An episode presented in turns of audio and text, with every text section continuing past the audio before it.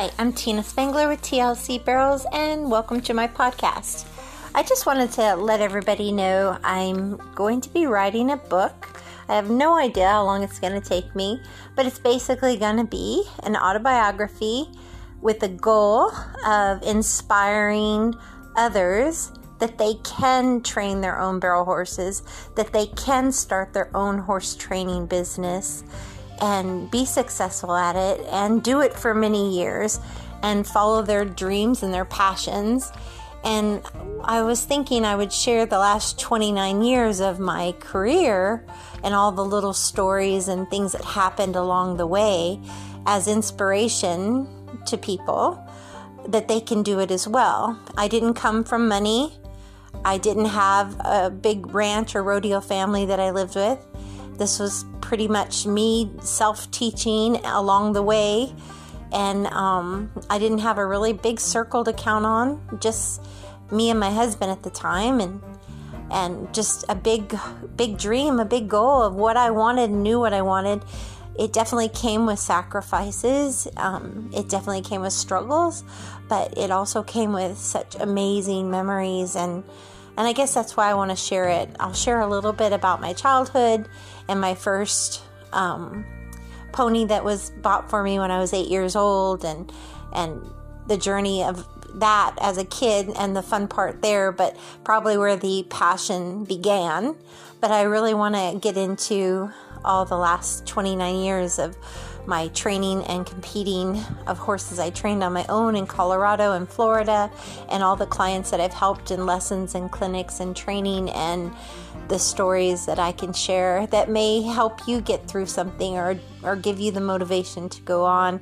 So it's going to be like an autobiography of, of starting your own barrel racing business and training your own barrel racing horses.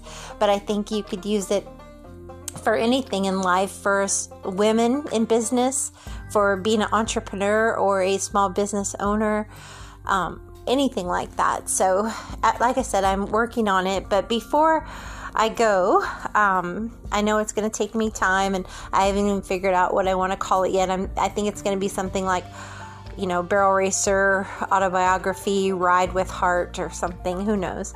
But um, I'll get there. But I just wanted to share a few motivations that might help you because I'm feeling kind of inspired while I'm writing all these chapters down, and memories keep flooding back, and I keep making little notes everywhere that things I want to share and not forget.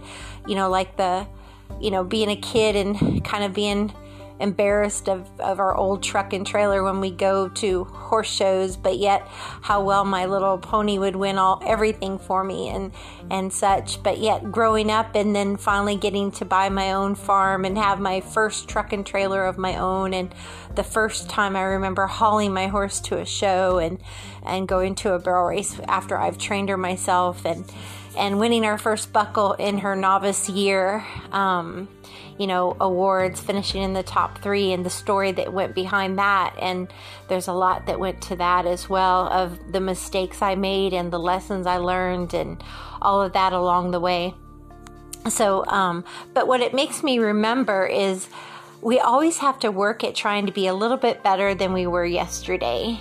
It shouldn't be a competition with other people, it shouldn't be a competition with, um, you know anyone else but yourself. It should be the courage and the heart that you have the passion and the dreams that you have and let that empower you to go after what you want. It is important you keep a positive attitude and hang around with positive people. And you know no one knows you know, you only do what you do until you know better. So it's important to keep learning.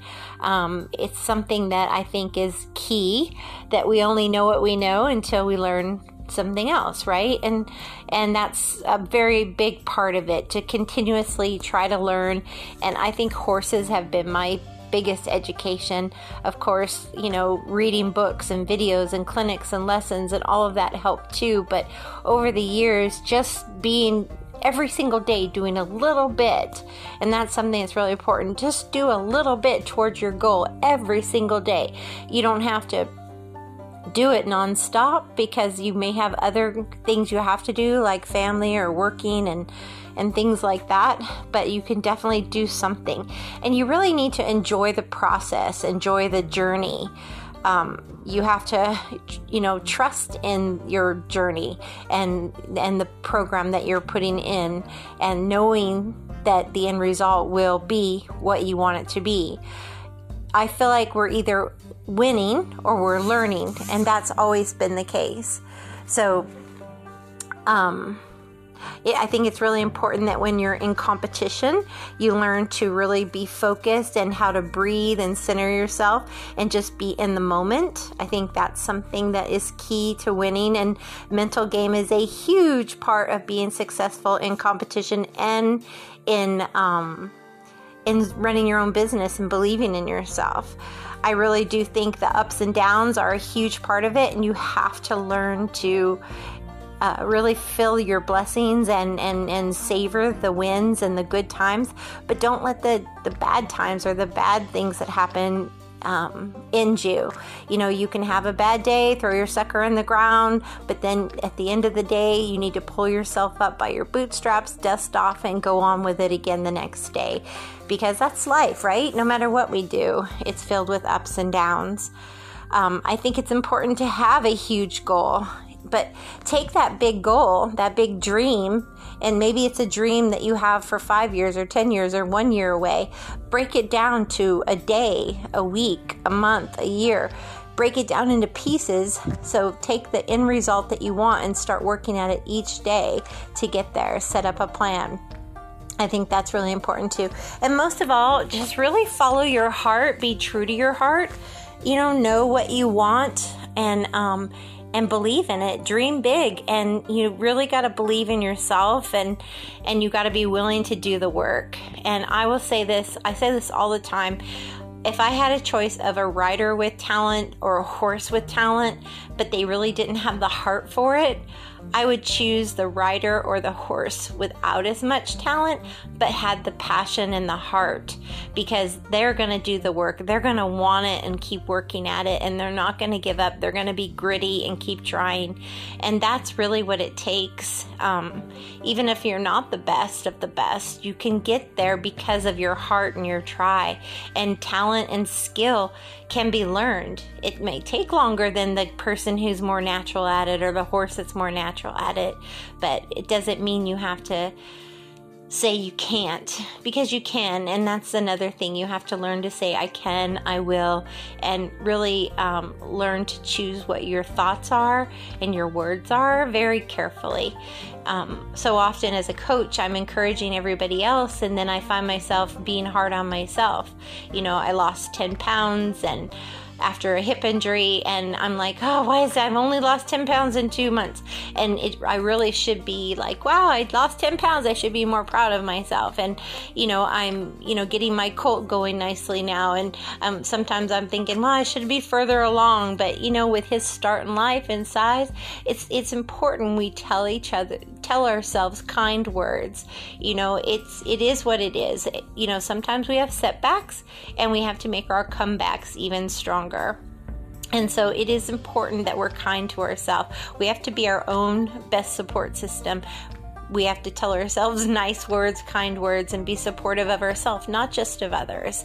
And I, I find that is really important. That I find as a coach, most of my my members are harder on themselves than I could ever be. So while I might be able to point out some things they can do better, I always want to point out things they're doing well because I know how hard they are on themselves because I'm that way too.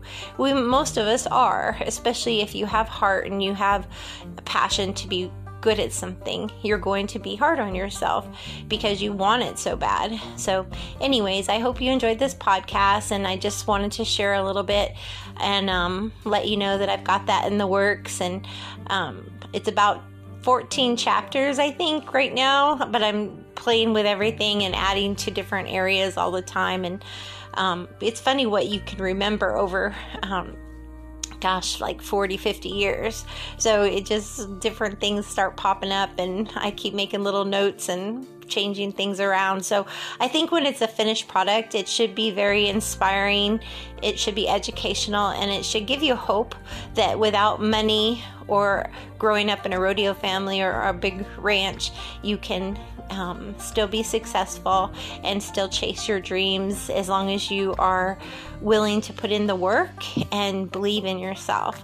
So, thanks for tuning in, and as always, ride with heart.